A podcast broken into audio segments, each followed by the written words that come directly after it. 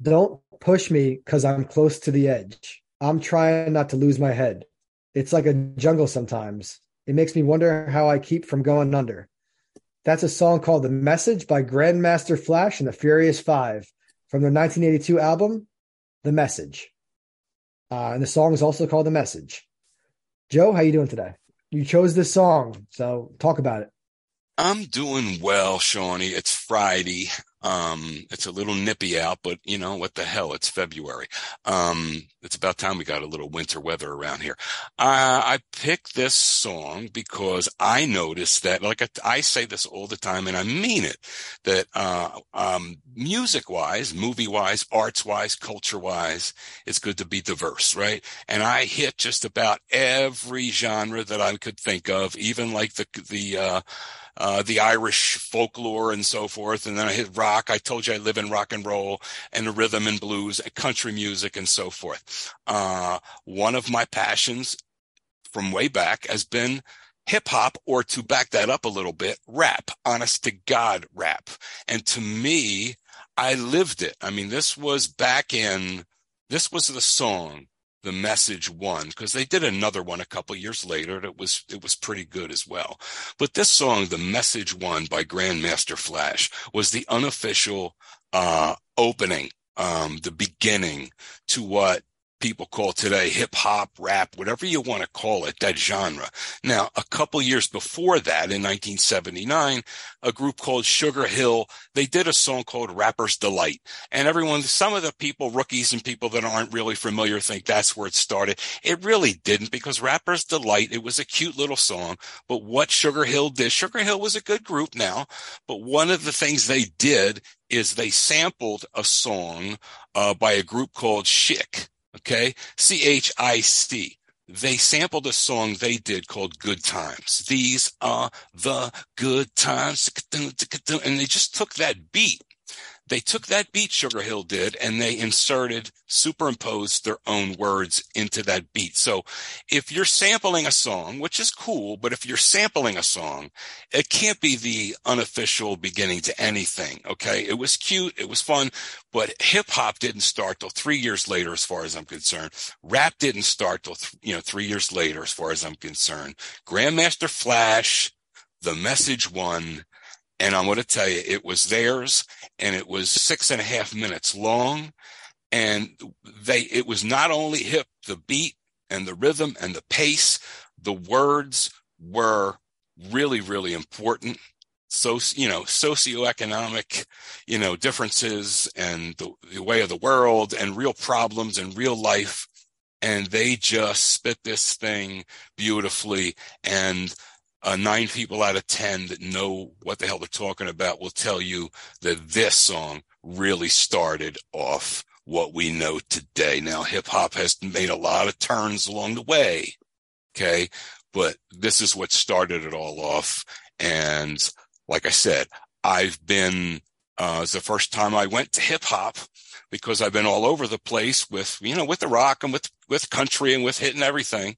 I wanted to make sure I come back home to hip hop um, and what better way to do it than, you know, the anthem itself, the beginning. Yeah. So did you know that, uh, did you know that Grandmaster Flash's real name is Joseph? I did not know that, but thank you. And he was born on January 1st, 1958. So 1 1 58. I say 1 1 because he was number one in hip hop in, in really genesis of hip hop. He was the very beginning of hip hop. So we, you know, the first day of the year he was born on was just kind of poetic uh, when when life imitates art type of thing. Yes. If you, you, know, if you look at that, you know, first, you know, one one, that's when he was born. Um, and he was, you know, like you said, he was the genesis of hip hop, really. That song and that, you know, he really got it going. Yeah. And you know, there's there's that part of it. And then the lyrics, sometimes you and I both do this. We'll do the lyrics in context uh, context of the whole song. And then we'll we'll we'll zoom in and we'll we'll do the lyrics in isolation because this thing, you know, don't push me because I'm close to the edge.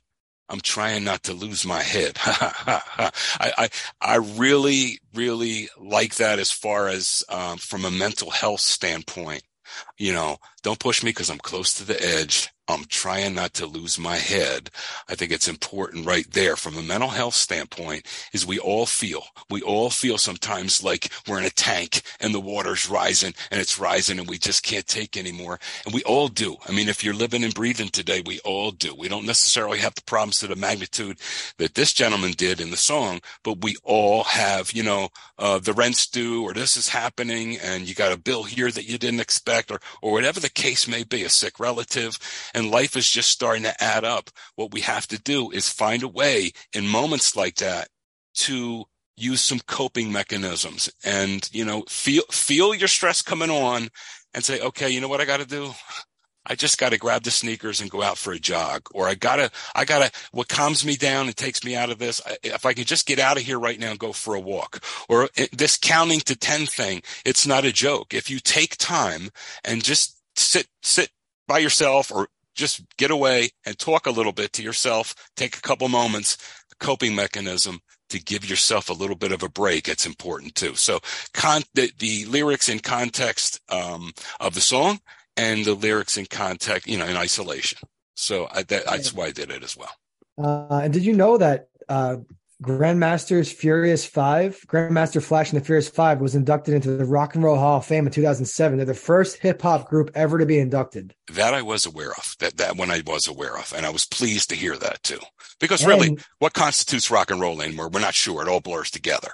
So yeah, uh, just some fun things that I'm reading. Um, the message was one of 50 recordings chosen by the Library of Congress to be added to the National Recording Registry and Rolling Stone ranked the message number 51 on a list of 500 greatest songs. Um, so that's, you know, good song, good choice, man. Uh, thank you. And one more thing I want to add to it. I just listened to it again recently because I chose this. And at the very end of it, and it's just pertinent because of some of the headlines today, at the very end of that song, uh, if, if it's the uncut version, it's not profanity, but you're going to hear is a bunch of guys getting together on the street corner. And this is at the very end of the song. Hey, what's going on? Where you headed tonight? Are we going over here? We're going over there. And all of a sudden a police car rolls up. And, you know, you hear these kids talking. I say kids, you know, 19, the early 20s or whatever. And it's like, you know, the, the cop rolls up and says, so what are you doing over here? What are you doing? He says, wait a minute, officer, what's going on? What, what's the problem? And the officer's like, you're the problem. Get in the car. Get in the goddamn car. Get in the car. And it's like, whoa. And it was, the, the implication was these, these cats are just kind of hanging out and doing nothing and all this stuff. And I thought to myself, this was in 1982 and how, you know, how pertinent those lyrics of that sentiment is, even as we, the, you know, some of the headlines we just saw. Now, again, most cops, like most priests, are in this kind of, don't, don't, let's not wreck 98% of them for the, the, you know, the misdoings of 2%.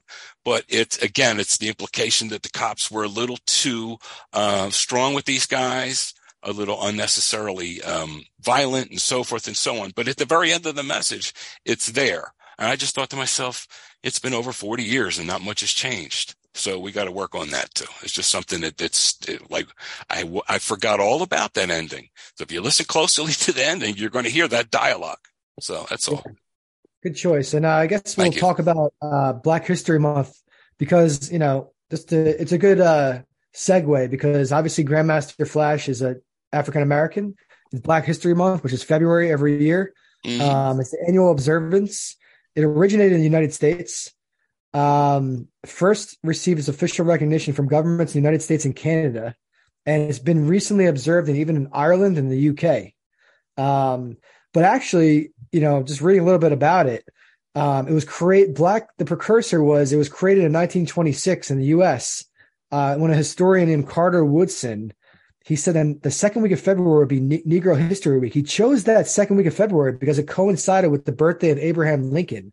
He was born on February 12th. Mm-hmm. Uh, and, Fe- and, Frederick Douglass, who we'll talk about, was born on February 14th. Yep. Um, so, you know, the black community had been celebrating both their birthdays since the late 19th century. So it's, you know, it's a lot of people don't take it seriously. Oh, it's Black History Month. You know, I have to be extra nice. No, it's not about just being extra nice to black people and giving them their month because you feel bad. That's not what it's about. Right. It's about celebrating people who have dealt with tons of adversity. they weren't even considered citizens. At one point, they were two thirds of a person. They were considered yeah. two thirds of a person or something like that. Yeah. Um, they couldn't even vote to the '60s. They were literal proper property of uh, slave owners. And um, Joe, if you have anything to say before, you know, we're going to talk about Frederick Douglass for a second here. But yeah, if any comments about Black History Month, you're welcome. The floor is yours. I just think I think it's it's more than appropriate that we take time out to to acknowledge the and history being a big part of it. You know, uh, the history of their struggle throughout, and it's it's it's sometimes it's it it it just it escapes you sometimes just how arduous a road these folks have had throughout our history and um, if you stop every once in a while, you watch a movie like 12 Years a Slave or watch another movie here or there or really look into it, you can, you really get a glimpse as to, and, and, and it makes you think like, my God, what were, what, what were we doing as a country? What, what, what in the world? How could we even, you know, how could we even imagine treating people this way? And it really does, it makes you feel bad and it makes you feel good that we're, we're finally getting it together.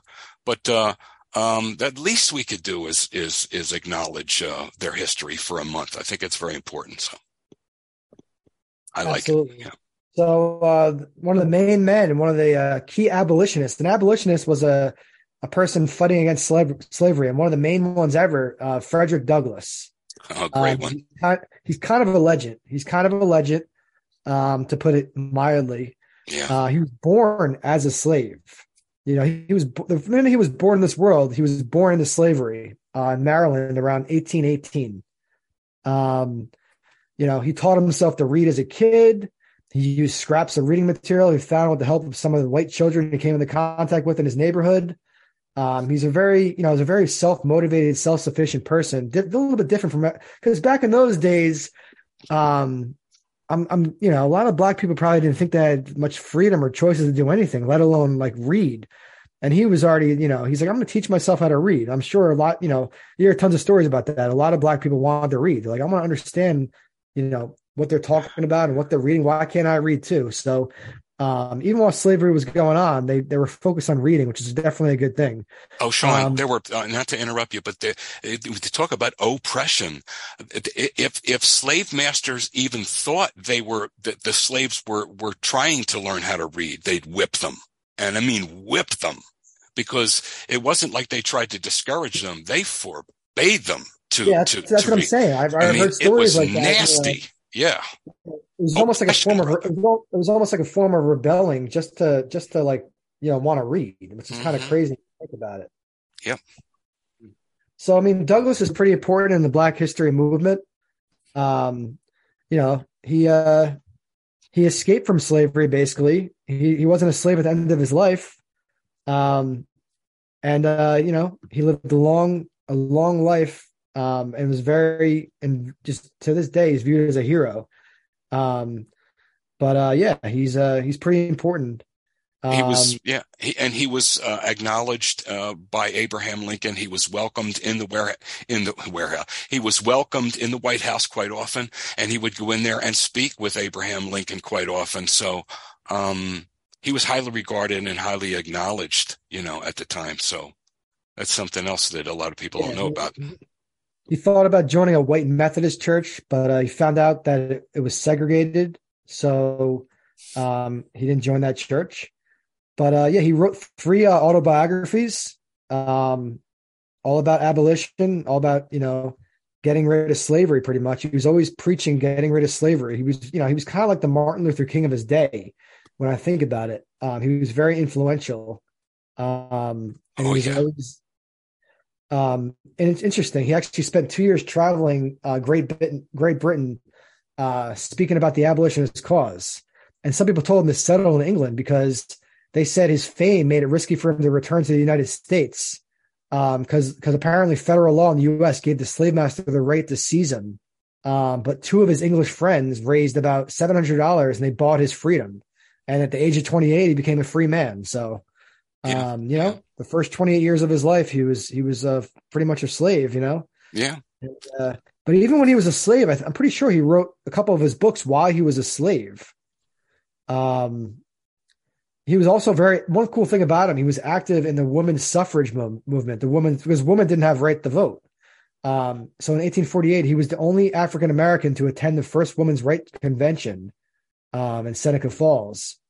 Uh, he was also nominated um, for vice president of the United States in 1872. I think he was the first African American to be nominated to run for vice president. Mm-hmm. So uh, yeah, he's a he's a pretty important guy. I mean, I I you know I wish well, I could say more. I wish I was an expert in Frederick Douglass. I learned all about him in school.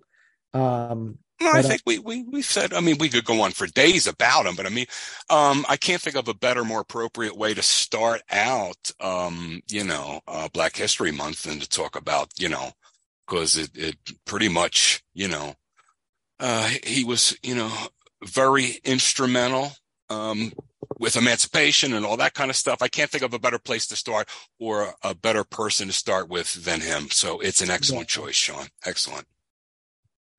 Cool. So yeah, Black History Month, Frederick Douglass, uh, good guy to, to know about. At least know a little a little bit about him. Is all it can't be a bad thing, you know. Yes, sir. Uh, so you know, we started off the show a little bit serious, but we're going to be a little bit lighthearted now. um, Joe, do you ever shop wholesale? Do you ever go to like Costco or Sam's Club or BJ's? No, no. I have family members that do. I just don't. It's not my thing. Okay, because uh, I went to BJ's. I went to BJ's yesterday, and uh, it's tough to go in those places and like not want to buy everything because you're like, oh my god, this is a great deal. This is a great deal. But the problem is everything's in bulk. That's the whole thing. Yeah, it's like everything's in bulk, and you're like, I got you know. I'll just give you an example. I saved a lot of money on on Kraft American cheese. Um, I usually buy 32 slices at a time from Walmart, and it costs like eight bucks. I got 96 slices of American cheese um, for like 10 bucks. yeah. It just reminds me of that Seinfeld that where Kramer went and he bought like 22 cans of this beefarino and all kinds of stuff. Yeah. It's just funny. it's just yeah. it reminds and me. I, I, thought of you because I, I, got a I got some I got a good deal on hard boiled eggs. I got well not I mean eggs are expensive now because there's a there's like an egg shortage, but I got uh, Eggland's best hard boiled eggs. They're already they're already cooked and peeled. You get twelve of them for five bucks. So it's I think I was paying at the supermarket. I think I've been paying for like six eggs. I think a little over three bucks. So I didn't save that much on those, but they, these are Eggland, Eggland's best. So apparently, you know, the fact that you hyped them up, I was all excited. Oh my god, they have Eggland's best, like hard boiled. You know, so well, Eggland's best is that's that's what I like. I, it's a good brand. It's an excellent brand. Oh come on, stop it. I'm just saying, it's a good. You know, that's that's one of the that's that's what I buy. That's what I buy. I love yeah. them, jumbo then size. Then I went a little bit crazy buying like huge bags of like munchies and chips. Mm. Um, I got, I, you know, those Snyder's pretzel, the pretzel pieces, the honey mustard and onion ones. Yes, sir. Those are addicting, but those have a ton of calories. Like you could have like a, like a couple handfuls of those, and you could already be over 200 calories. Like you got to be careful with those. Yeah, yeah. But then I got like, um, you know, every Pirates Booty. Pirates Booty is pretty good. I got that. I got a big bag of that. No idea what you're talking about. Then there. I got this Indiana popcorn company kettle corn. You know, I like that. Yeah, popcorn. Yeah. That's good stuff. Yeah. Um. Yeah. I mean, I just uh, it's I walked out of there. I walked in like thinking I was going to like spend, I had a little list and I clipped some coupons. And next thing you know, I walk out, I spent about 200 bucks. Um, it's like, you know, as long as the stuff doesn't go to waste, dude, that's all. You know, but I, I also bought like shampoo. Like I, I buy like, you know, certain type of shampoo. They had it on sale. So I'm, I'm pretty set on shampoo and conditioner for at least a year. So I'm good on that. that's good. That's good. Yeah. Um, and as far as recent movies that I saw since last show, I saw a movie called Alice Darling.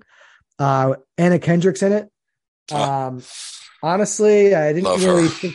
Yeah, I don't know. A lot of people like her. Like, do you want to hear a funny story? When I went to the Final Four in 2018 to see Villanova in San Antonio, um, we went to the finals versus Michigan, and one of my friends I was with had a sign that said something about Anna Kendrick, and I'm thinking to myself, why did you choose Anna Kendrick? But you just said you loved her too. There seems to be a lot of guys who really like Anna Kendrick. I don't I don't get it. I'm not really like I don't find her like to me, she's not my type. I have I have certain types with females, but she's like not my type at all. But a lot of guys dig her. She's it's she's one of those funny girls that at certain times you look and it's like, eh. And then other times it's like, oh my goodness. I mean, she's just really um she's just really different. Um and I, I, I, I just, uh, you know, I, I'd like her. but she is. I agree with you. She is. She. It's. It's a weird thing. Sometimes she looks, you know, a lot better than than other times. But I guess the same could be said for a lot of, you know. But, uh, but she's neat. I just speaking speaking of her about an actress. She's she's a good actress, and I'm I'm sure we're gonna do her one episode. Right. But this particular movie just didn't. I didn't like it. It was just boring. It was slow. I give it about a five point two out of ten because I like thrillers. The whole thing was she had an abusive boyfriend. Oh, I she saw. Was like, yeah, I saw clips for this. Go ahead. She was going on a trip with her friends, um, and like her boyfriend kept texting her and stuff, and she was trying to say she. I don't want to give away the whole movie, but it's. I love thrillers where there's like a crazy stalker or a boyfriend, and like crazy stuff happens. Right? They're like doing all sorts of crazy stuff. This yeah. this movie had like nothing crazy that happened. It was just like, what's going to happen here? What's going was, on? I know this guy's psychological this guy's, abuse, right? it's this one was all about psychological abuse, and I can I know a ton of girls and even guys go through this. Uh, I know it exists. However, yeah. when you're writing a movie, you want it to be exciting. When you're calling it a thriller, you want there to be more of a buildup and more of a climax. This really didn't have it. You know, the, you understood the vibe. The vibe was that the guy's a psychological abuser, but they mm-hmm. never like showed exactly like how far he took his psychological abuse. Um, she they just showed her ripping out her hair. A lot of times she was ripping out her hair. She was like, that was one of her coping mechanisms for dealing with this guy. Um, but it just didn't, you know, it was very, just an average movie that could have been a lot more. It just could have been a lot. I always think about that. The movies that have such a good premise and it could be exciting. There's a lot of potential. It could have been a lot more. That's all I'll say. Uh, I didn't think Anna Kendrick did a bad job as far as her, you know, acting in the movie. I thought she did an okay job and she above average, but just the movie overall was just wasn't that good to me. So that was what I saw recently uh, Alice Darling. Um, but how about this weather, man? It's been particularly cold. Um, are you hoping for snow? Because I, I, to be honest with you, I, I'm I'm content with not having any snow the rest of the winter. Uh, no, I'm I'm disappointed. Look, I, it is cold, but you know what? Doggone it, it's it's February, and there's. I told you this. I wouldn't want it all winter long, but I, would like at least some of the winter to be real a good solid cold like this where you come in and you shake off the cold and you you know you sink into a warm chair i like it this time of year and i'm just disappointed with the last couple of winters that we dude we don't have snow anymore around here we don't get it anymore I mean, you could at least count on one, at least one, probably two good snowstorms every winter. And I mean good snowstorms by about a foot, give or take. You don't get that anymore. It's ridiculous. I mean, they could almost advertise now for the Delaware Valley for people who are thinking of moving here. You know, we could almost put that in the Chamber of Commerce or something. It doesn't snow. I mean, because it really, really doesn't. It's ridiculous. And I don't think we're going to get any this year because it's already February and the sun angle the, and everything else is like I, don't know. I hope I'm wrong. I hope we get two feet next week, but um, I'm disappointed in that. But here's the thing, though. I don't, I really don't want the two feet of snow because you know driving around in snow sucks. Because I want I go to the gym every day. I want to still be able to go to the gym. Uh, I'm not in school anymore. I, you know, snow days don't really matter to me because I I my, I rely on going to work. I have to go to work uh, to get paid. So if there's snow days, they're not going to pay me, and if I can't get to work, so honestly, I just I'm hoping from a financial standpoint that you know I can just get to work and get to the gym, and uh, I mean I think about like the kids and how they're able to have the snow days and you know build this the the the igloos and the snowmen and stuff, and I, for them it's cool. So if it does snow, I'm like, oh, at least the kids get off from school and they're having all these childhood memories. But mm-hmm. from a from an adult standpoint, I'm like, please, no snow, you know a lot of places will, will, pay you for the day if they have to shut. You know, like you know, I, I don't know. It's it depends not, on. I mean, not my place. My place where I work. uh, whatever.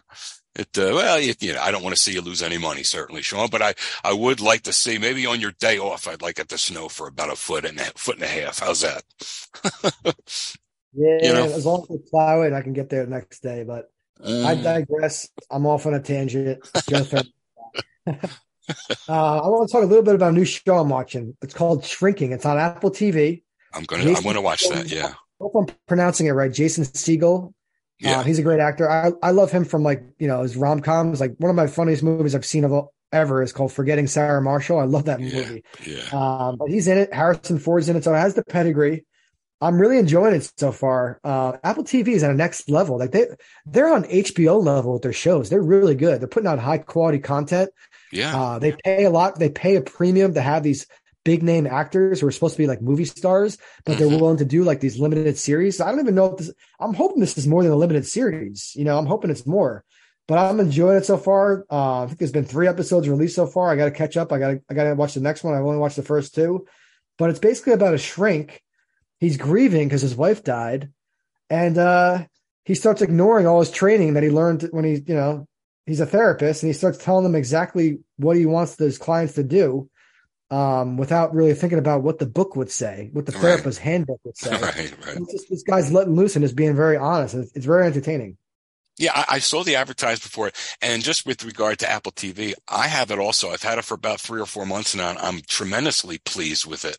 And I do want to watch this one. I haven't had a chance to watch, but it's, I have it, you know, I have it, you know, in the memory here. Like that's going to be next. I want to see that because it looks very interesting. And I think what he does is, is from what I can see from the clips that I've seen is that it's, you know, you know, therapists are people. They're people just like we are. And I told you this before, the therapists often once a month or whatever it is on a regular basis, they'll go to see another therapist, uh, another therapist for, um, for treatment to get, to keep their head straight because they're only human. And how can they help their clients? Until they get their own stuff straight. So what this shows is the human side of it. That that this cat is is human too, and you know sometimes it's hard to keep it all together.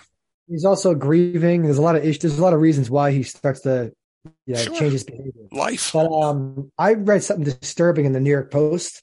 Um, apparently, people who make their bed in the morning, the first thing they do when they wake up is make their bed. They're doing the wrong thing because apparently making your bed right away traps all these like uh traps all like because you sweat and you shed skin when you're sleeping.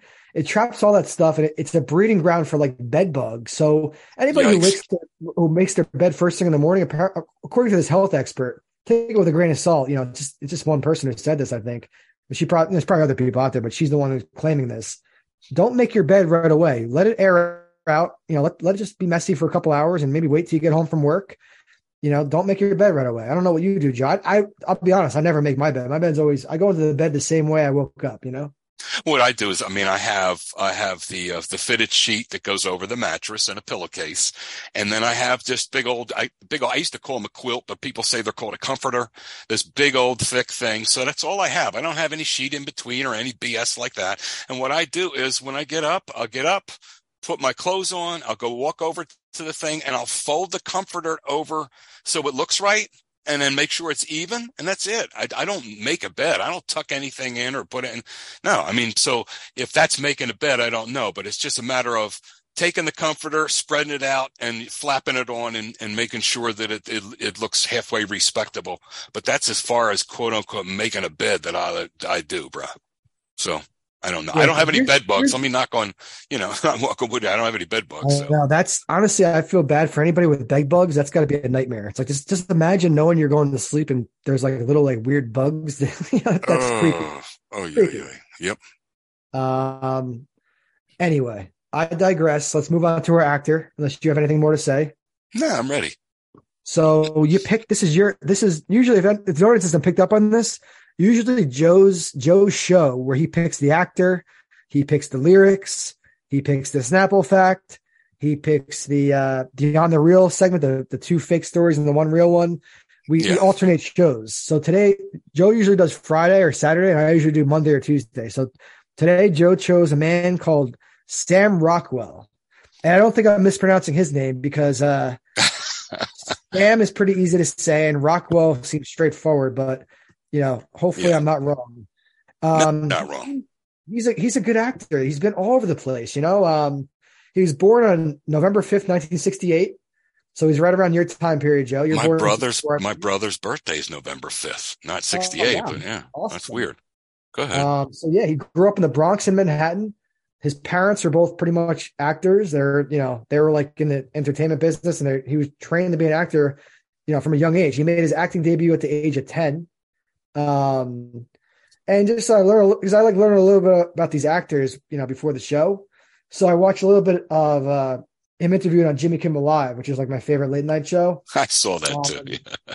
He said little things like, you know, he said he's close with his dad. His dad's a big union guy. Uh, but then he's telling funny stories. Like he, he he went out dancing with Jon Hamm and Olivia Wilde one time, and in, he injured his ankle dancing at a club. And he's talking about how to prepare to play a drunk in a movie. You go to a bar and you drink coffee and just watch the drunks. You observe the drunk people. Um, and then he said one of the tricks you learn from Ray Liotta to act like you're drunk is this to bend over for a couple of seconds and then stand up straight right as the take starts, right as the starts rolling, the camera start rolling, and and, and you're really going to be dizzy, so you're going to appear drunk. So these little things, these little things. And he was also just in a Broadway play with Laurence Fishburne, who we did a couple shows ago, a couple weeks, I think a couple yes. months ago. But um, and then when he was younger, you know, he learned a lot about hustling and would help to, later help him out in auditioning. Uh, he went to a school for bad students. Apparently, it's called Urban Pioneers. Um, and they had a thing where you couldn't ask your parents for money for a trip. So they're like, how do we get money? So they had to go around like, you know, soliciting money from people and figuring out ways how to pay for their trip. Yeah. Um, but you know, he's just he's he's a, he's a great actor. He's been in a lot of stuff. There's something on YouTube called like 10 minutes of chaos with Sam Rockwell. It's all like it's all clips of, from him from his real life, from footage of him just doing like funny stuff. Uh, so he seems like a real fun guy to be around, a character. Like the story I told about him going out dancing with Jon Hamm and Olivia Wilde, where he like broke his ankle or hurt his ankle. Like he's always, even in his interviews, I saw a little bit of interview with him on Seth Meyers too. Um, he's just a very like charismatic type of guy, and it carries over to his acting because he he could play like really like different types of. He can play when Joe. You're going to talk about your top five, but and I think I have a feeling what your your you know first or second one's going to be, but he can play some monsters too. This guy can really. He's got range. Yes. So uh, you know, talk a little bit about what what do you uh I'll just say a little bit real quick what I've what I've what I've seen him in that I know of. Um, he was in Richard Jewell, the guy from the bombings, the Oklahoma bombings. Uh, he was in Vice. I think he played George Bush. The movie about it was about Dick Cheney, but he would play George Bush. Um, Seven Psychopaths. I believe Joe, you watched that recently. You'll talk about it. Mm. Iron Man Two, The Hitchhiker's Guide to the Galaxy, Matchstick Men, Charlie's Angels, Galaxy Quest, The Green Mile, uh, Wink Wink. We're going to talk about that. Box of Moonlight, which Joe, you told me I, I never knew that movie existed until you told me about it. Yeah. Um, he also, I think his first like real movie role is in the Teenage Mutant Ninja Turtles. Um, then he's in another movie called Laggies with uh, Keira Knightley. Um, and I, my friend told me to check that out. I started watching. It's on HBO. I started watching. it. It's pretty entertaining. It's a pretty good movie. I just want to say something um, about Keira Knightley.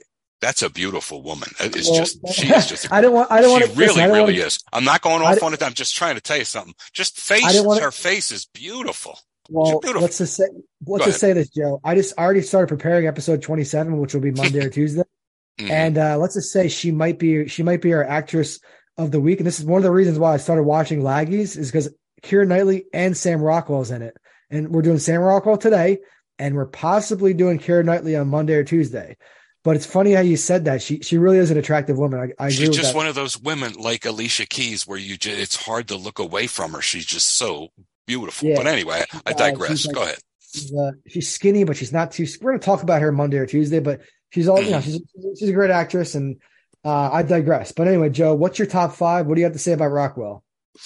Uh, I, I, noticed him just from uh, this movie or that movie, and I noticed I thought to myself, this this dude's pretty funny, and he's he's he's a pretty good actor here, and I just never knew his name, and then all of a sudden I, I tried to pay attention to who he was. Oh, Sam Rockwell. I got to get this cat's name down, and I remembered his name because Norman Rockwell, the artist, said, okay, he's easy to remember, and I just since we're doing this thing here, I thought to myself, ah, he's one of these cats that fits this mold. That if you walk up to someone on the street, most people, and say, do you like Sam Rockwell? Well.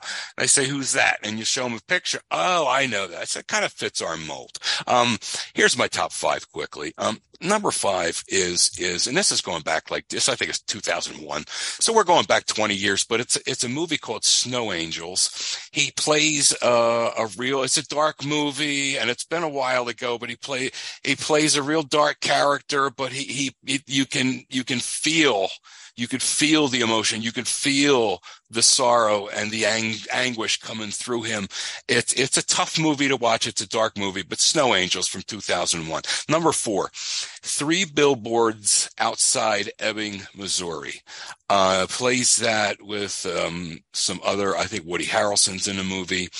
Uh, the woman that's in the movie, um, what's her name? McFarland or something like Mick, um, I forget um, her name. Um, Mick. You're talking, talking about three billboards outside Ebbing, Missouri. Yeah, three billboards outside of Ebbing, Uh, Missouri. I think you're thinking of Francis McDorland, maybe is her name. I don't know. Frances McDormand, exactly. You're Yeah, right. Yeah, okay.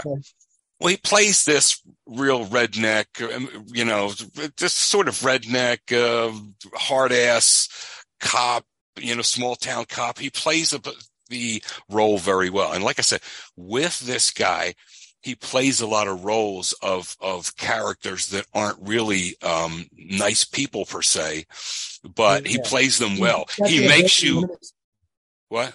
He's got. I just want to interrupt real quick. He has the ability to make you not like him and make you really despise him. And that that's what a good actor hour and a will half, two hour do. Movie, you're like, this guy's a scumbag. He's got that ability. Right, that's what a good actor will do. Now, say the the actor himself, obviously, he's a tremendous guy. He's a nice guy. But when you look at it and say, "Oh, that son of a bitch, I can't stand," well, that's what he's supposed to do. He's supposed to make you. So, three billboards outside of Ebbing, Missouri.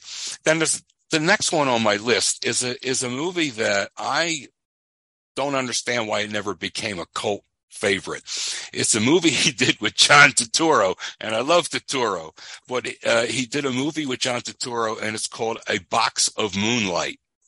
Yeah, a box of moonlight, and it's just it's a I it, he plays this character, John Turturro, and I'll do this quickly. Turturro is a businessman. He's going on a business trip, and he's out in the middle of nowhere, so to speak. He has car problems. He's going to need a part that's going to take the whole weekend to get the part and so forth and so on. And he's looking for shelter and he's just looking for a place to stay. And he runs into Sam Rockwell's character, who's a local and he's sort of, a, he's a nice enough guy, but he's somewhat eccentric. And it was just like, you know, he's got the raccoon skin cap on and, and he's just, that's a lighter side of, of, of Rockwell, but he plays that well too. Um, he, he plays that well too. You're talking about the three billboards movie, right? No, I'm talking about Box of Moonlight. Oh, Box of, Moon- Box of Moonlight. Yeah, I want to talk about three billboards real quick. I didn't say he he won Best Supporting Actor for that movie. I didn't realize that he won Okay, Best Supporting yeah. Actor for three billboards. But I also want to correct myself really quick because I thought he just grew up in the Manhattan and Bronx. Because I looked at IMDb, that's what they said. I guess I read it too quickly because then I'm checking other sources here. Uh, his parents were divorced when he was like five, and then he was raised in San Francisco, but he spent the summers with his mother in New York. Uh, but then he, you know, he got his acting in New York in the East Village Improv. Just wanted to correct myself there, but Oh, keep going. okay. Box of, Box of Moonlight. Yeah, No, if you were just Box of Moonlight, he played Yeah. a nice, he played a nicer character in that. He didn't play a scumbag, right? Right. He played like a local and he was pretty funny. Okay. So let me just riff this guy. Five was Snow Angels. Four was three billboards outside of Ebbing, Missouri. Three is a box of moonlight. Check it out, folks. Just give it a shot. It's, it's just, it's different, but it's decent. Now we get down to the nitty gritty and these could have flip flopped, but number two was a movie with your boy, Colin, whatever, um, Farrell. yeah, he plays in this movie with him. It's called Seven Psychopaths, and it's really different. It's a different kind of movie. There are parts of it that you're going to look at and go, oh my God, and other parts where you're going to laugh your ass off. And it's Yeah, just yeah. very, very well done. His part is not easy to play, but again, he teed it up and he played it really well.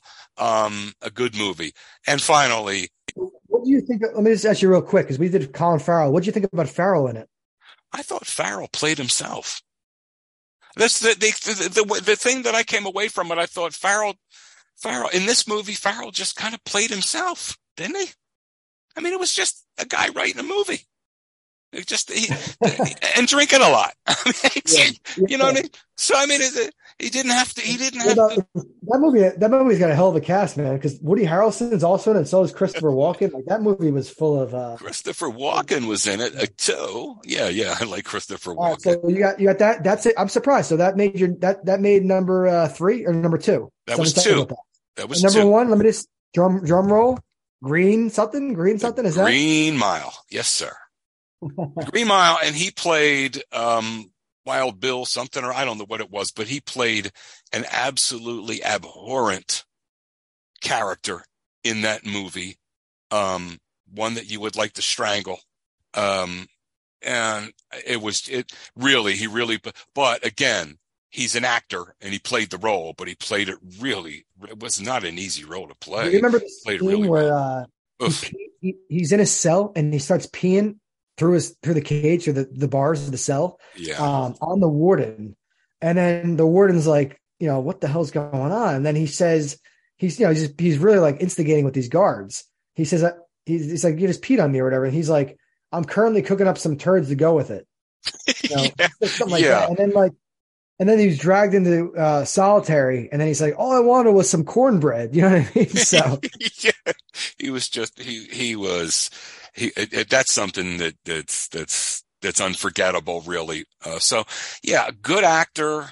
He is. I mean, I haven't seen just because I like an actor doesn't mean I've seen everything that he's done. no, you- I haven't. I mean, I'm I'm told that he did. There's one that he did that I'm that he showed such range. He was almost like two different people. Can't remember the name of the movie right now, but he's he's regarded as having a lot of range. He certainly has the longevity, and there's something about him. Um, there's something about him. Um, when I watched Seven Psychopaths, I remember when I watched that, when the opening scene, when he's coming to the door and you can see his face like through a glass door. And as soon as I saw him, I just started laughing because he just like had that funny grin on his face. It's just one of those things that, uh, uh, I, I like Sam. I think he's a hell of an actor and, uh, he's also a dude I like to maybe go out and have a couple beers with, you know, so that's that. You know, well, Sam, Sam, if you're listening, uh, Joe Thurman wants to have a beverage with you, sir. let's go out and get some Budweisers, brother. Yeah. All right. All right, so But that's, yeah. Sam Rockwell, uh, good choice, Joe. I, you know, he's a he's a let's just say he, I consider him an underrated actor. That's a good word for it, I think. Well, and that's the whole thing. Thank you, because that's the whole thing that we're doing. And once Yeah. in a while, we we have to, you know, we have to do our Denzels and our Pacinos and this and that. But in between, we'd like to do those unsung guys. So Absolutely. And just for anybody out there, if just if you go on YouTube and just type in Sam Rockwell, like late night show or interview, watch this guy being interviewed on late night shows. He's he's very entertaining, and he's a lot more entertaining than a lot of guests. And the thing with him, I, I think a lot of these guests probably their agents and probably like people in Hollywood probably instruct them how to be more charismatic. Like, oh, you know, you want the audience to really like you, you know, off screen and you know get to know you. So they give them all this advice, and they have to be taught and trained how to act on these late night shows. I don't think Sam Rockwell is being directed. I think he's just being himself. Just, I just believe throwing that. that out there. no, I believe that he seems he seems that way. Yeah. Yeah. So uh, I heard you uh, you chose a Snapple fact this week, Joe. What exactly is a Snapple fact? Snapple fact this week is okay. Octopuses think with their tentacles. And I say octopuses as plural as opposed to octopi because I looked it up. I thought, isn't that octopi supposed to be the plural? Just, this is just for the, but it's octopuses because the word is of Greek origin and not Latin. If it's from Greek origin, the ES will suffice for the plural. If it's of Latin origin, that's where you get into the I, as in like alumnus, alumni, that kind of a thing. So, but this wouldn't apply. This is Greek origin, so the ES is good for the plural. Octopus, just for those who are thinking like what, you know, because there are folks that think octopuses snake with their tentacles. Um, I found that tremendously interesting because you would think the octopus, you could see a head, you could see, you know, eyes, you could see where you would think the central processing unit would be up in the, no, it's, it's in their tentacles. And I thought that was interesting. And also, uh, it's, it's, it's fact number 1519, 1519. I also Yeah. saw a show recently, Sean. Um, and it's, it, it's, it's, it's a, it's a, like a funny show. It's a serious slash funny show. Um, and it was on and it was, um, I can't remember the name of the doggone show. Alien maybe or something, something alien. Anyway, Ancient Aliens. what is it? Ancient Aliens on History Channel. No, this is a co- like a comedy show or something like that. Anyway, this guy was talking to with mental telepathy. He's talking into a fish tank where there's an octopus, and he's talking with him. And and oh, is that, is that uh I know what you're talking about. Is Help that the me. show on Amazon? Is that the show? On, is that it's like a real show on Amazon, but it's like a, it's like it's supposed to be. It's called The Boys, right? Is that the, you're talking about the Bo- the Boys?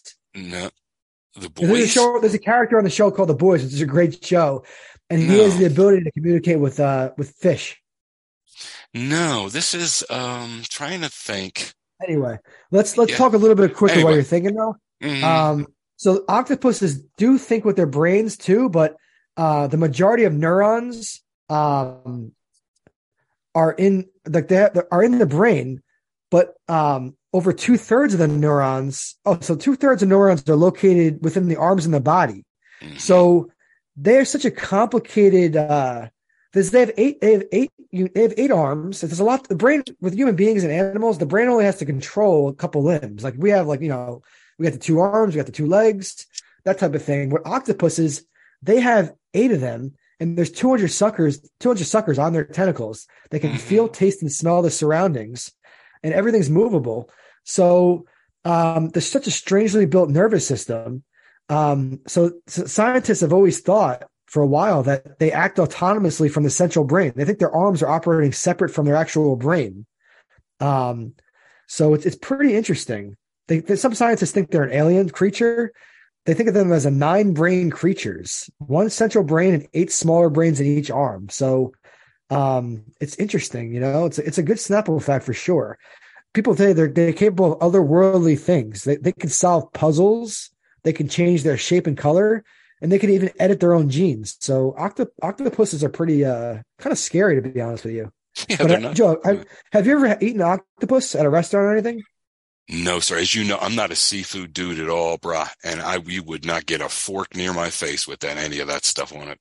Sorry.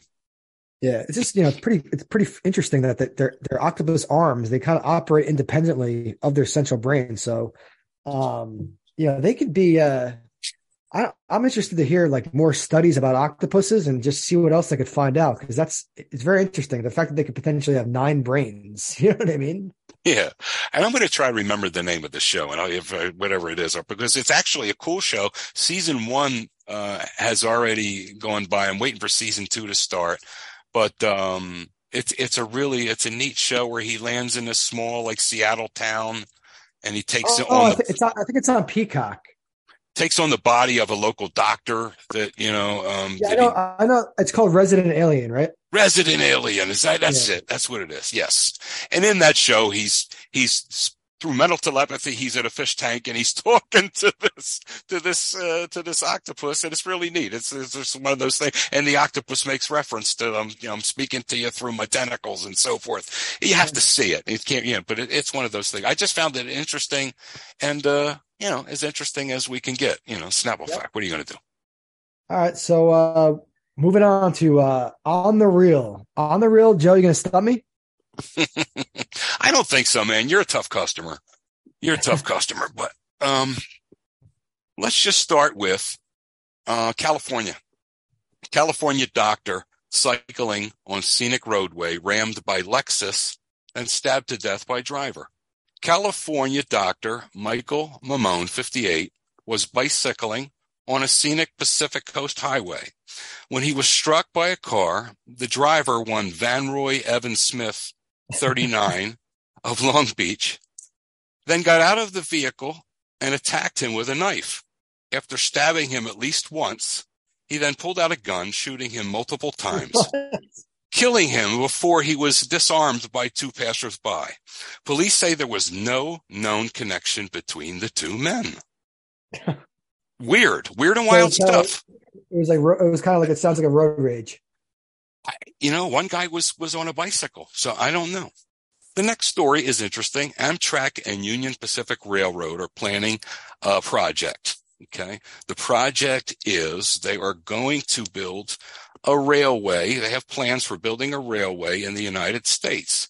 It's a high speed railway.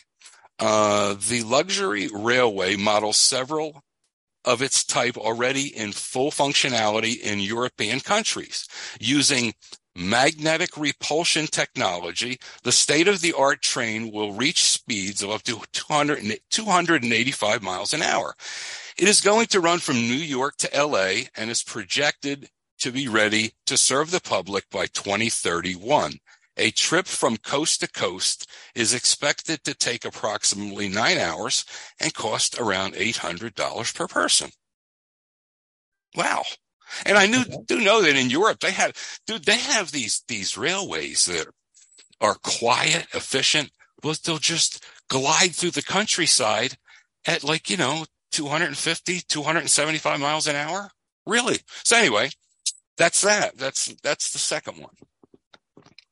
Next one is called Oh Brother, Where Art Thou? In a restaurant, right? In a rest area. You know, you get these rest areas on the side of the road and you go in and there's a couple of three restaurants like an Arby's or, a, you know, Roy Rogers or something. When you're hungry and you're out on the road. Okay. So in a restaurant in a rest area just outside of Lincoln, Nebraska, Jeffrey Skinner, 46 of Denver, was enjoying his hamburger and fries when he noticed something very startling. Across the room, in the same dining area, he noticed a man who looked, quote unquote, like a mirror image of myself, he said. So he noticed the other fella seemed just as perplexed as he did. Finally, Jeff approached this other man, Mr. Thomas Harkey of St. Louis, Missouri, and both men were momentarily astonished at the resemblance.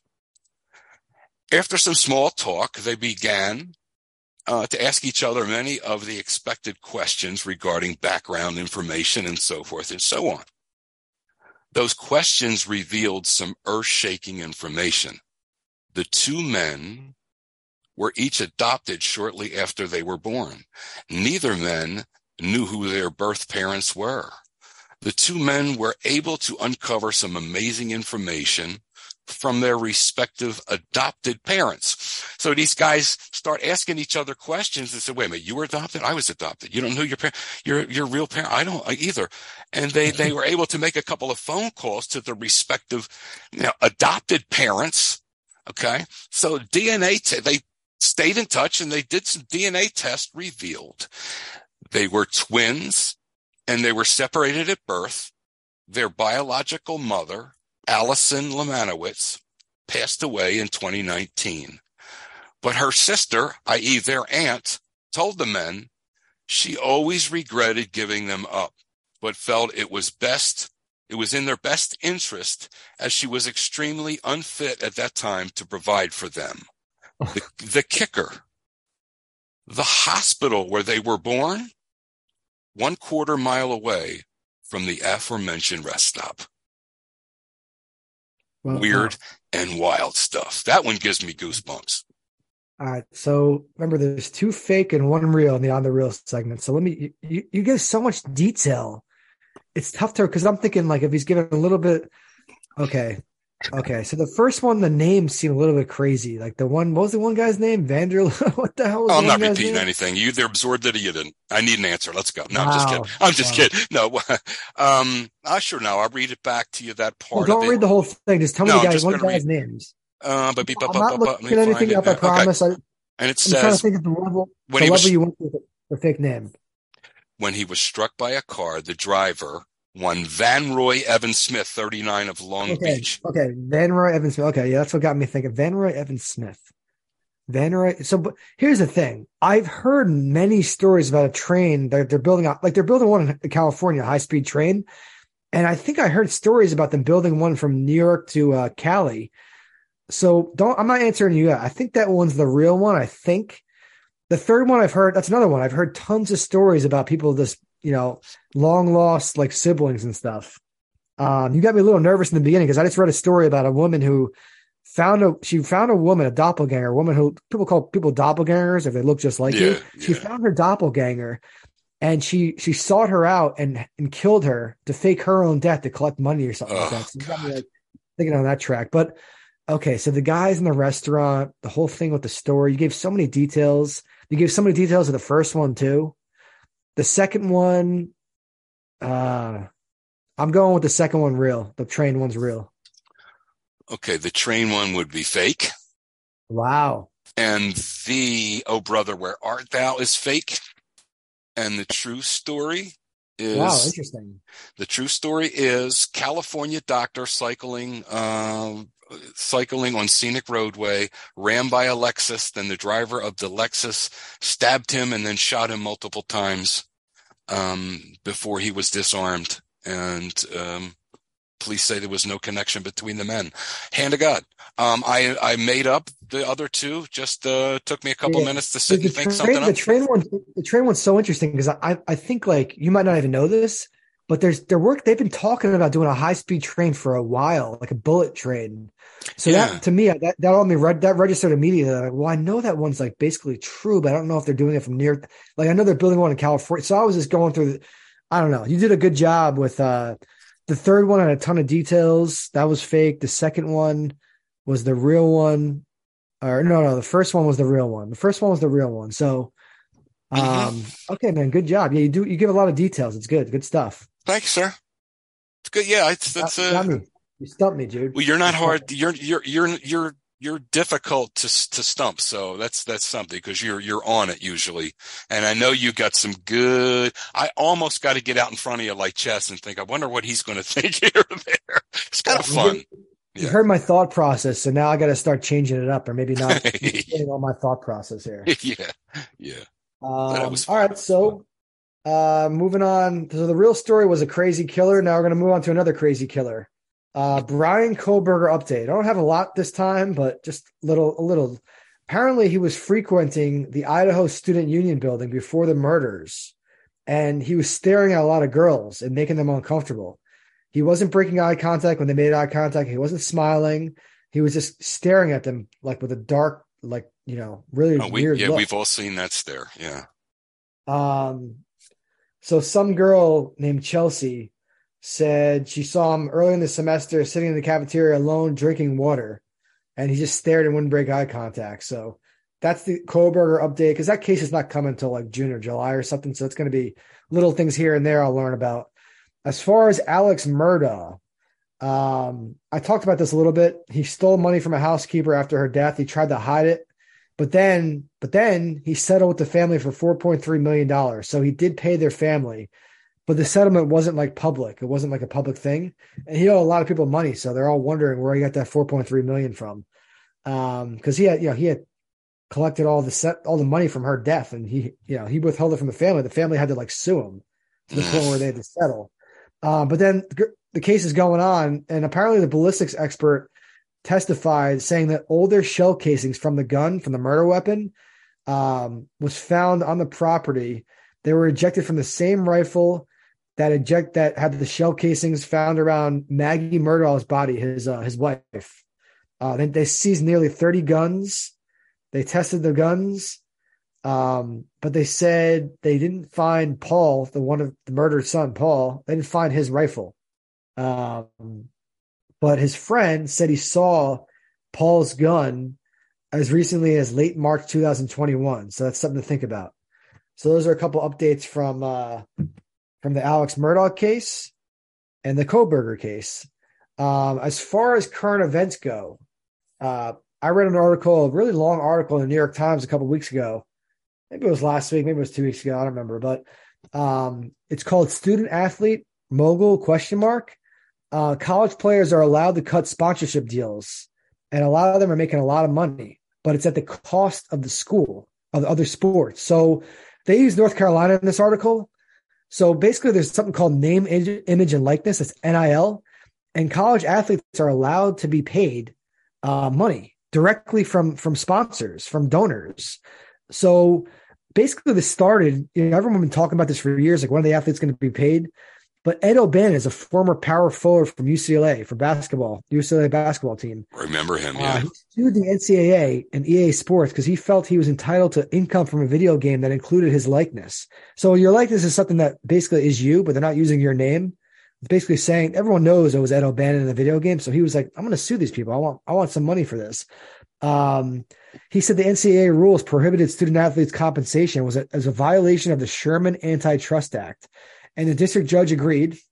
And then this year, um, the NCAA on July 20, uh, July 1st, 2021, Supreme Court decision uh, ended the nearly all restrictions on what athletes could earn, and they can they can now use their name, image, and likeness, NIL. Um, and you know, some of these athletes are making big money. Like this guy from North Carolina, Armando Bacot, he his annual income is projected to be around four hundred thousand dollars. So this college basketball player is making about four hundred thousand dollars a year, and there's other athletes who are making even more than that. Um, but one of the big problems that's happening is a lot of these big donors they couldn't pay the athletes in the past, so they used to basically just donate money to the school, and then the school would disperse the money. It would be subsidized. it would it would you know subsidize other sports and help them survive. But now these now all the money is directly going to these athletes. They're creating all these like little like investment funds that's going directly to the players. They're paying them directly and a lot of a lot of sports are like figuring out how they're going to survive a lot of d1 sports at these big schools they can't pay to support those schools anymore support those sports so they might have to go d3 so you might see some unc sports going like d2 or d3 because they can't afford to be d1 anymore um, but it's, you know, just give you an example, Bacot, his income is nearly double the entire budget of the swim team at North Carolina. So a lot of money is being siphoned away from the athletic department.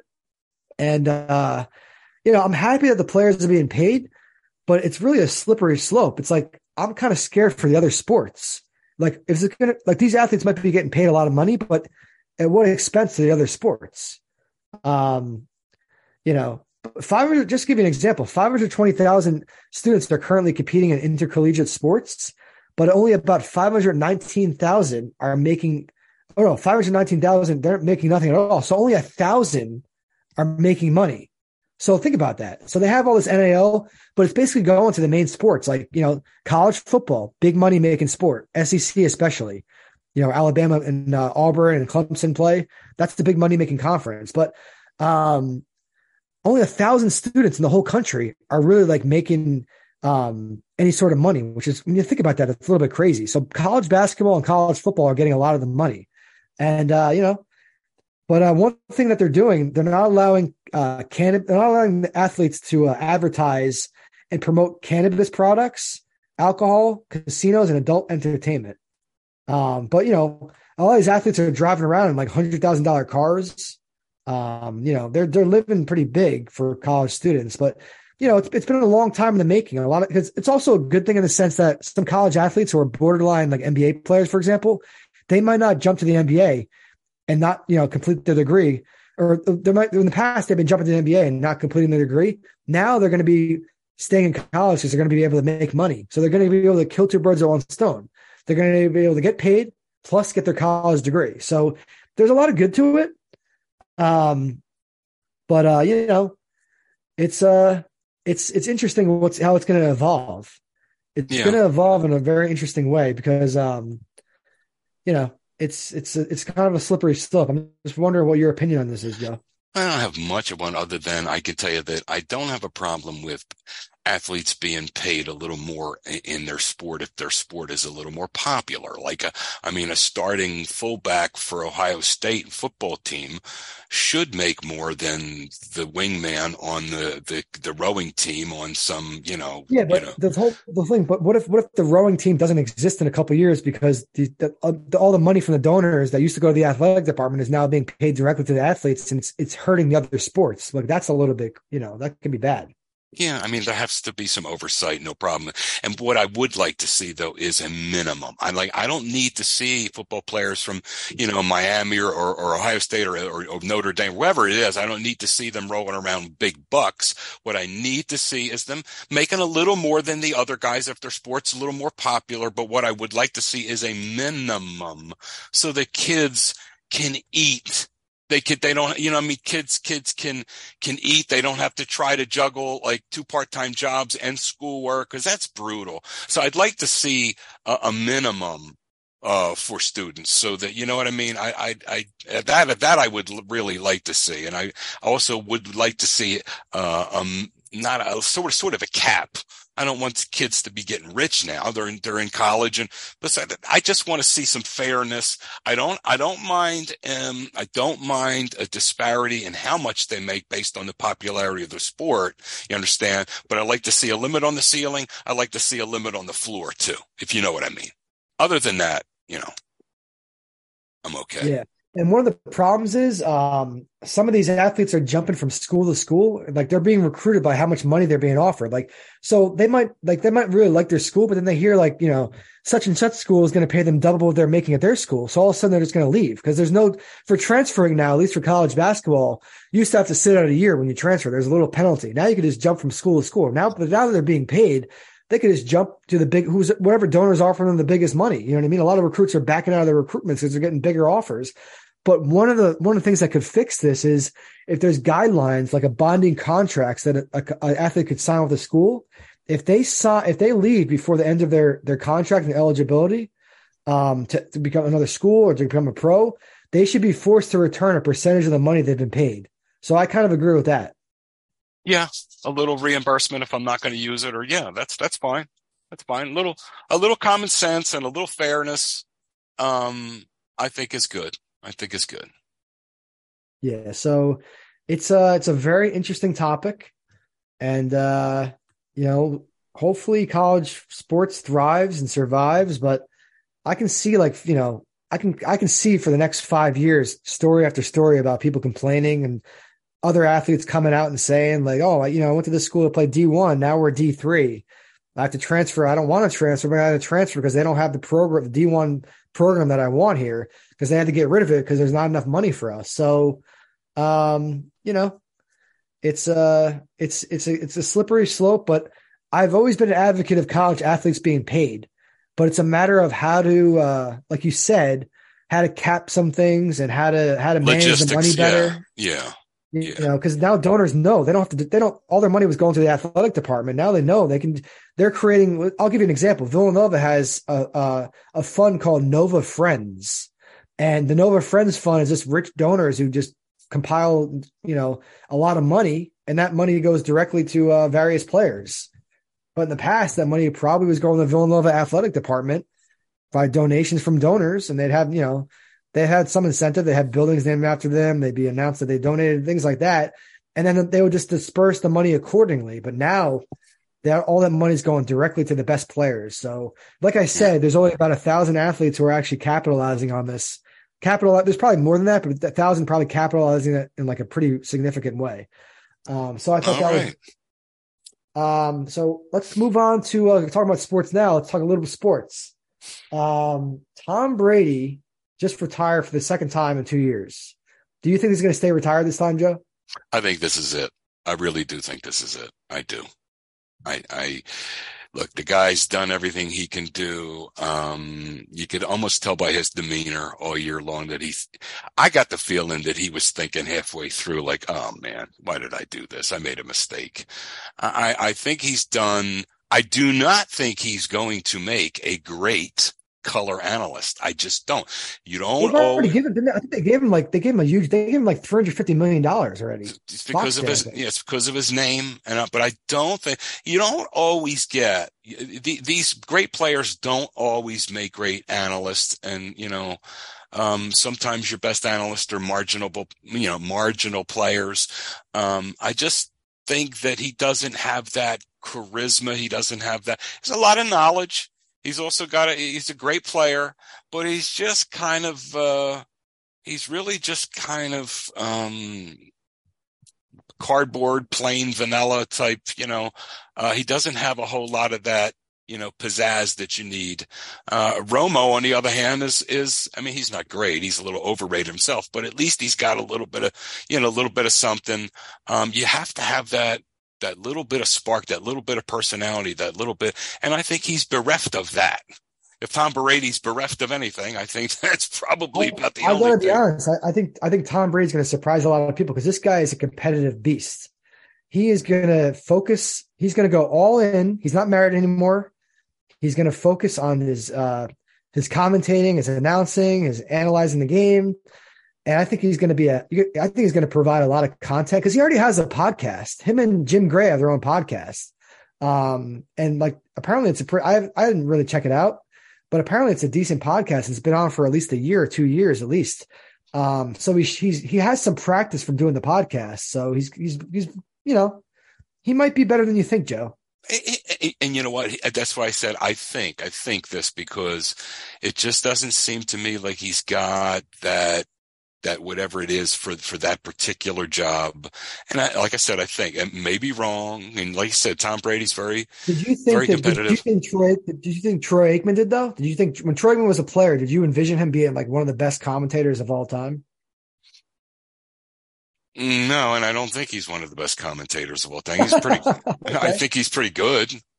But I don't, you know, I don't, uh, you know, I don't think he's one of the best commentators of all time. I in terms of form, I'm not talking about like the guys who were trained their whole life to do it. Right. You know, like the Jim The Nantz. guys, right. The players, like Al Michaels. I'm talking about right. the pl- the players, the players who have made the transition. Right. Um, he's been pretty good with Joe Buck. They've been pretty popular. They're, I mean, they're, they're yeah. on Monday Night Football, so obviously well, a lot of people like him. Right. Well, you said, but one of the best of all time. I don't think he's one of the best of all well, time. All time in terms good. of his, in terms of players, not yeah. just, you know, not not comparing them to like. I hear you. I hear you loud and clear.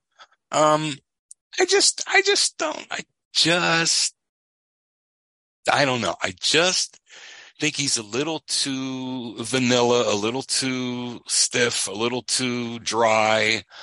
I just don't. I just don't. Now, I, I could be wrong. Troy Aikman, Troy Aikman or Brady? Brady. Oh, because I was talking about. I thought you were. Are you talking about? I thought you were giving me reasons why Aikman's not that good or something. no, I'm off of Aikman. I'm off. I mean, because Troy's done. He's pretty good. He's pretty good. Okay, he's pretty good. Yeah, he's pretty good. I like right, him. So, I like uh, him. I hated him as a player, Brady, but I like him as an analyst. But go yeah. ahead. One thing I respected about Brady's announcement is uh, he even said it. He's like, you know, I already used up my long goodbye, my long written goodbye and heartfelt message. I did that last year. So this year I basically woke up this morning and I'm pressing record on my phone and I'm recording my retirement.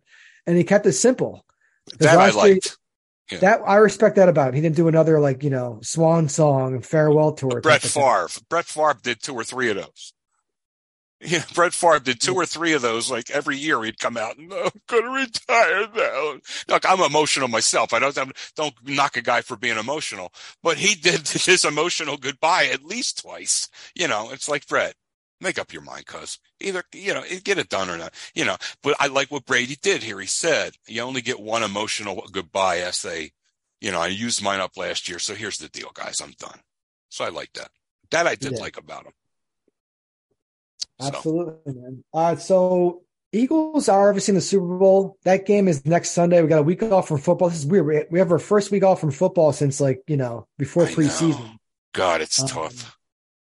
And it's going to be weird, but I think I think the next two shows before the Super Bowl uh, will really dig deep into the analysis of uh, of uh, the, the big game yeah. Um, but just today, what's your how you feel? I'm gonna get a pulse of your thoughts. How you feeling about the big game?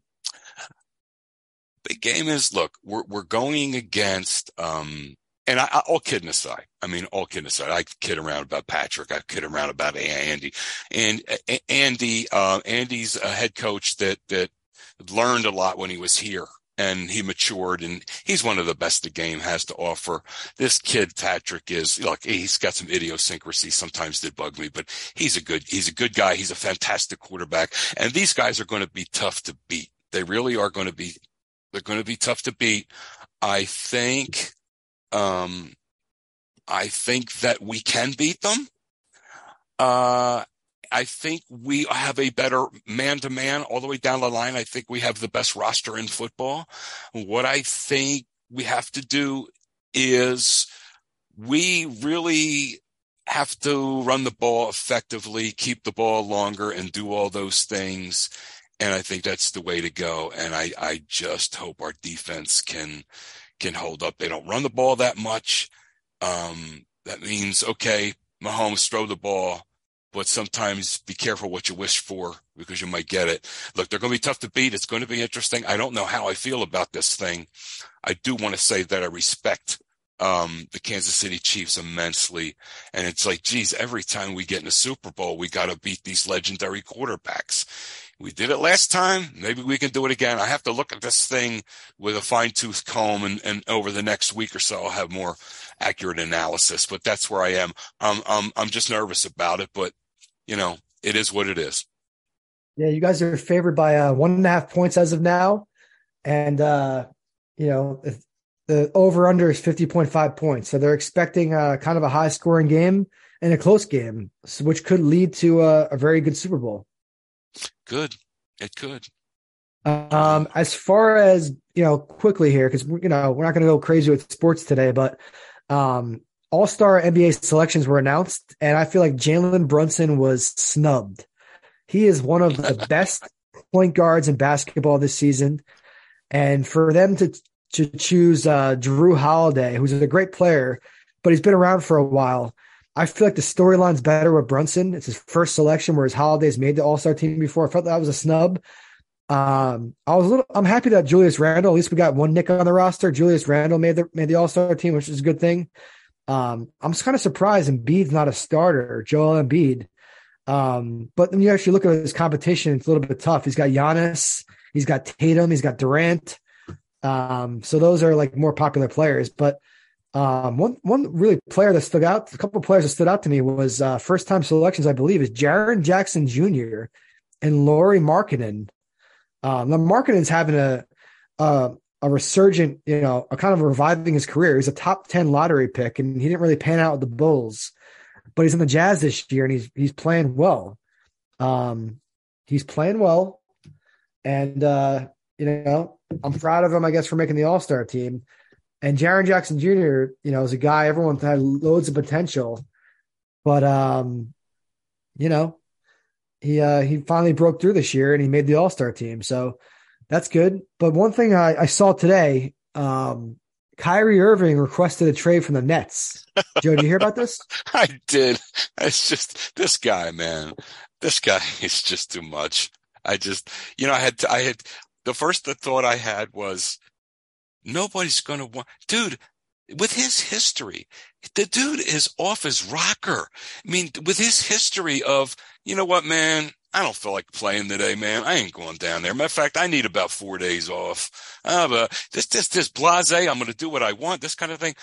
I thought, who in the hell is going to trade? But then, you know, about five minutes later, I thought, and I wonder if the Sixers ought to mess around and try to, try to get him. So it's just this kind of a duel, you know, it's just one of these things. You get these guys that just with this talent that's off the chart, but then they're, they're, they're hard to deal with, extremely hard to deal with. Uh, it's just that, that dichotomy. It's sometimes it's, it's weird. But can you imagine him in a Sixers uniform? Yeah. Would you rather, well, would he be, you know, he's a talented player, but would you rather have him or Ben Simmons when you think about it? Excuse me? Like the Sixers had Ben Simmons for a long time, and obviously he's hated there. But would you rather, after having Ben, would oh, you rather have? They're both kind of head cases. Would you rather have uh, Kyrie? Oh, or, yeah, I'd rather have Kyrie because Kyrie is by far, you know, but Ben Simmons, if you, the word potential is parenthesized, potential. With Kyrie, this dude is lights out when he's playing. There's, there's no, there's no, I mean, you know, this dude is, is, he's a killer. There's no potential, you know, the word potential follows Ben Simmons around. Um, there's nothing that Kyrie can't do.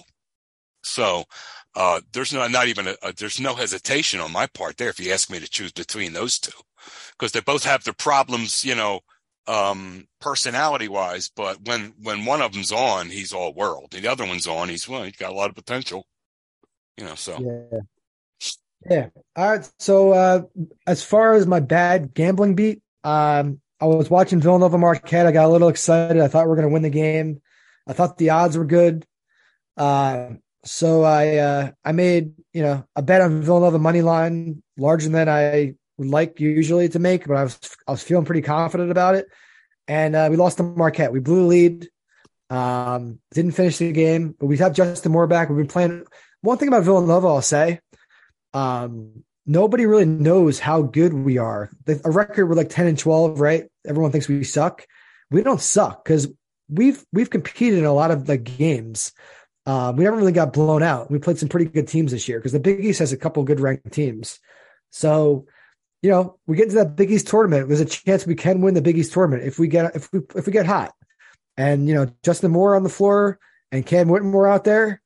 And uh, one thing I'll say, if Coach Neptune happens to know anybody listening to the show.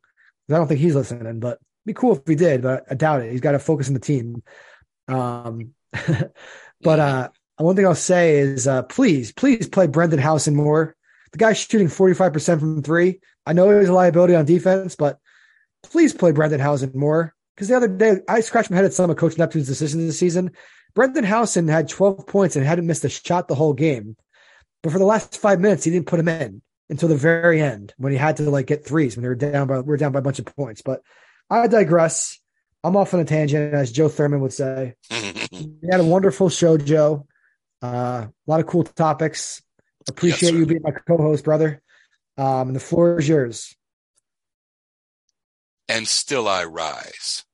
Still I rise. Good night. Take care, everyone.